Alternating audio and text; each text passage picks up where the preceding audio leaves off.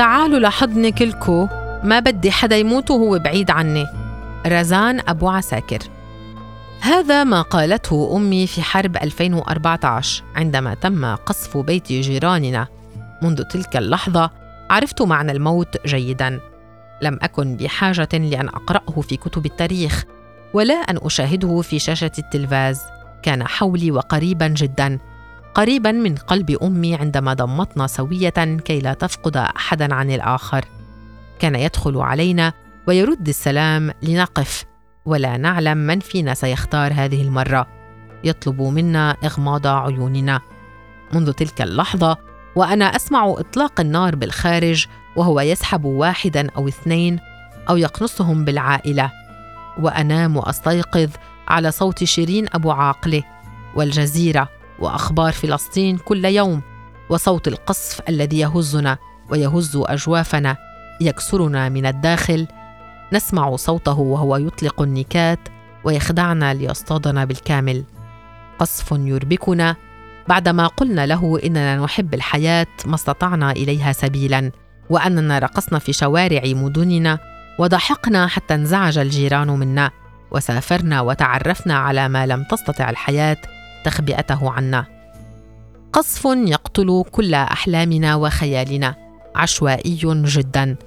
لا يفرق بين متفائل ولا كئيب ولا يهمه أن من يختاره لم يكمل أحلامه بعد وأن هناك اشخاصا يحبونه جدا ويفرحون لفرحه أو أن هناك شخصا نال درجة علمية منذ يومين أو أن أهله لم يروه منذ سنوات.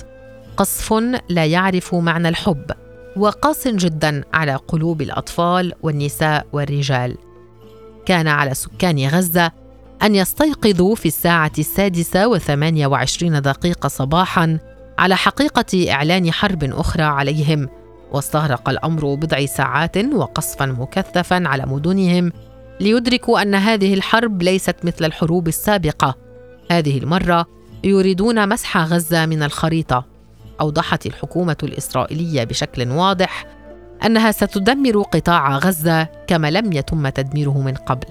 ارتكبوا المجازر بحق المدنيين الغزيين وهدموا المنازل دون إنذار والمساجد والوزارات والجامعات والأسواق والأراضي وسيارات الإسعاف ويمطرون قطاع غزة بالصواريخ والقذائف وحتى الفوسفور الأبيض المحرم قانونيا ودوليا. الآن أنا أعيد نفس الأحداث لجسد منفصل عنهم. تسمع أذني نفس الأصوات. أصوات الناس مفجوعة لا مطمئنة على مفقوديهم. تأتيني من الداخل والخارج في نفس الوقت وكأنهم لحظة صدام مع عمري الذي قضيته أنتقل من اضطراب إلى اضطراب ومن صدمة لأخرى. صدمة تسلخني وترديني قتيله ثم تسلمني لأخرى.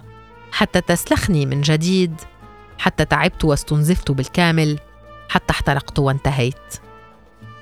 عمري كان محاولات للتعافي من كل ما عشناه كغزيين في بلدنا والخارج من الموت الذي لا يزول مكانه وكأنه نصيبنا الوحيد من هذه الدنيا.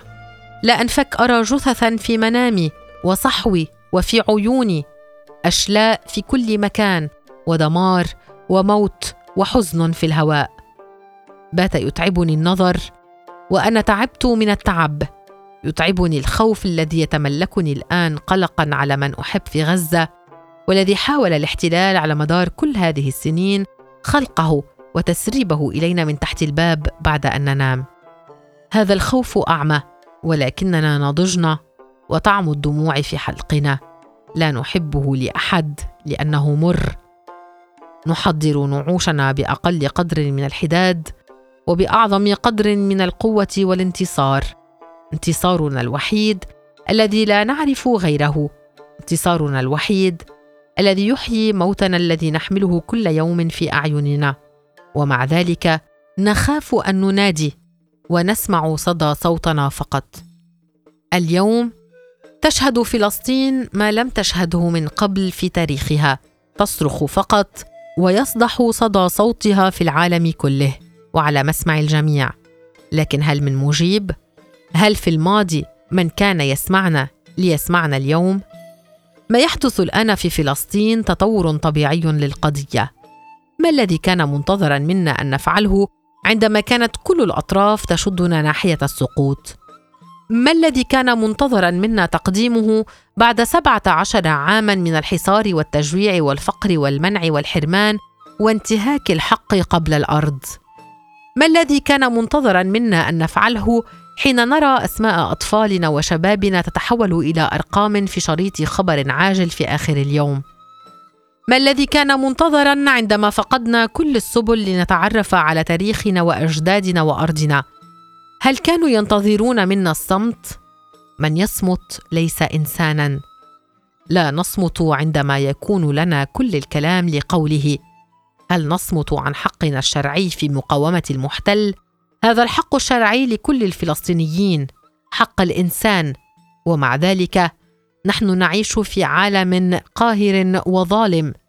نقتل فيه على الملأ يقتل فيه أهلنا على الملأ ونحن بعيدون.